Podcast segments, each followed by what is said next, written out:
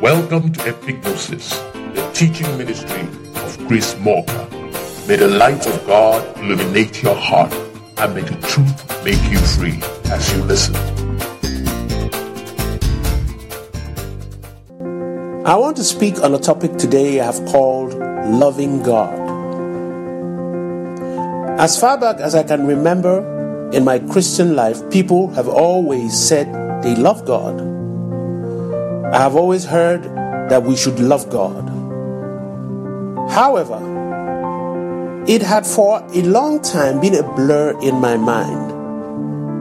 I know I love my kids, my parents, my wife, my siblings, my friends. But I can see all these people. The concept of how to love a person who I cannot see or touch was a challenge. I know it is quite possible to love someone who you have never seen. It happens all the time in this day of social media. People get chatting, and as they chat often, they begin to grow in affection and love, even for someone they don't know. Sometimes falling in love with fake people and people who are only in that relationship to defraud them.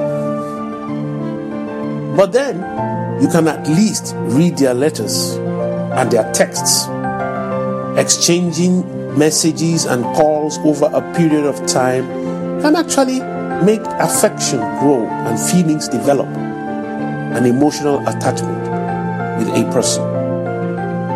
What actually transpires is that one forms a mental image about that person in question. They grow fond of each other over a period of time as the anticipation of eventually meeting that person drives the relationship. However, once actual visuals are introduced into the mix, then there is a danger of the mental image already formed to being distorted. Sometimes, when people have been friends online for many years and eventually meet, they discover that what they thought the person is is not what they are, and it can lead to the end of that entire emotional euphoria. The idea of a thing is often better than the thing itself. There has been several times when I really felt like I liked a person because of their gifts until I actually met them. Then everything changed. Therefore, it is actually the image or the mental image which we have formed about a person that we fall in love with, not necessarily the person themselves. That is why, whenever it is discovered that someone has been false, it affects the way you feel about that person, even though it's the same person. People have fallen in love with fraudsters on social media and gotten ripped off in the process because they were deceived by probably a man who was pretending to be a woman. They formed that mental image because of what they were seeing on social media. Since how you feel about someone depends on your mental image about that person, how then do you form a mental image of God who you can't see or hear? There are no text messages. Whichever idea we form about a thing or person is dependent on the information we have received about that thing or that person through our senses. Our senses is how we gather information about the world around us.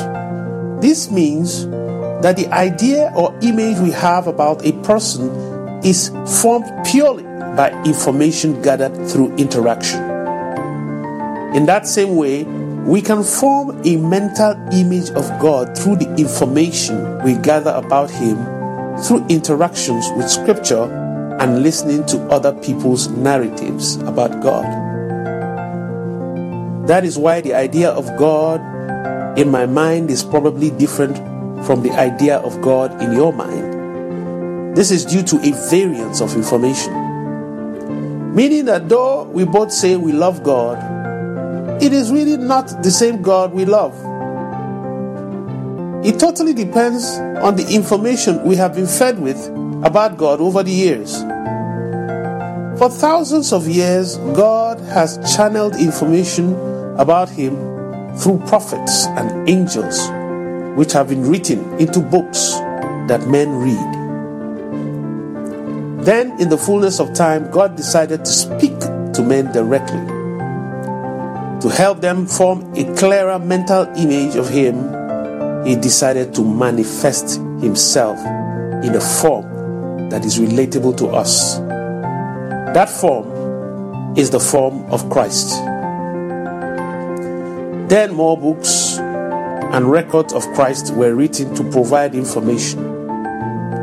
Our pastors and preachers then take these writings and help paint a mental picture of God to us. Preachers, therefore, are more like salesmen, and the way they present their product determines the idea or the image formed by their listeners about God. As I have already established, the incarnation of the Christ was to bring God down to human level. Jesus is God. That is what it says in Colossians 2 9. He said, For in him dwells all the fullness of the Godhead bodily. This means he is the form of God in the flesh. That is why he was named Emmanuel, which means God with us. An interesting conversation took place between Christ and his disciples in the book of John 14. In verse 7, Jesus asked, If ye had known me, you should have known my Father also. And from henceforth ye know him and have seen him. This scripture implies that if you see him, you have seen his Father. However, one of the disciples named Philip went ahead to ask a direct question in verse 8. Philip said unto him, Lord, show us the Father, and it will suffice us, which means show us the Father and we will be satisfied, or we will be sure. Then Jesus answered in verse 9 Jesus said, I have been so long a time with you, and yet you do not know me, Philip. He that had seen me has seen the Father. So, how says you, or how do you say, Show us the Father? What Christ was trying to make them understand here is that He is the Father, formed physically in a body. Getting to know Him is getting to know God. Therefore, if you love Him, it also translates to loving God. Let us now consider what Jesus Himself said about loving Him. He said in John 14 15, If you love me, keep my commandments. Christ is not interested in the kind of love we have for family and friends. Our emotional impulses, which is what we normally understand as love, those tingling feelings we have during worship are nice, but Christ is obviously not interested in them. He is more interested in active love, action in this instance is manifested in obedience. Now, what are his commandments?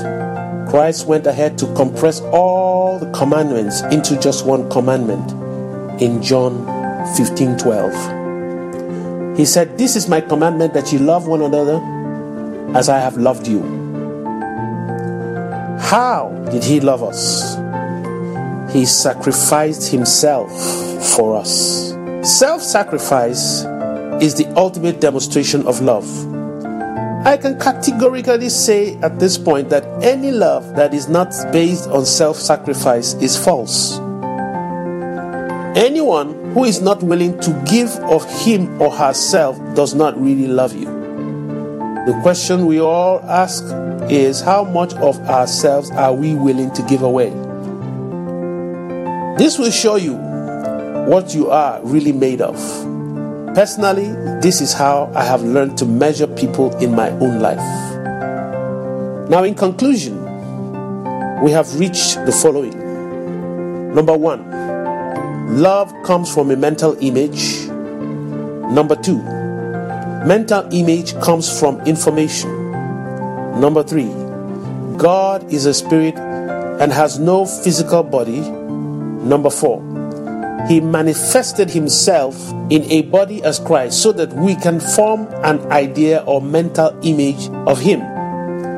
Number five, as Christ, he gave us a single commandment, which is to love one another the way he loved us as a proof that we love him. Number six, this love is measured on how much of ourselves we are willing to sacrifice for others.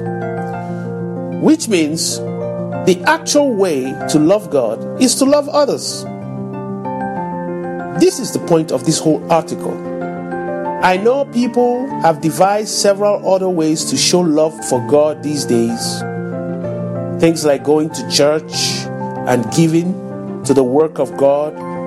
As good as these things are, they don't always mean a person loves God. We all know that in most cases, those actions are propelled by desire for well being. When people give, they are actually doing it because they want a hundredfold return. In other words, they are ultimately an investment in self. We give because we want a hundredfold.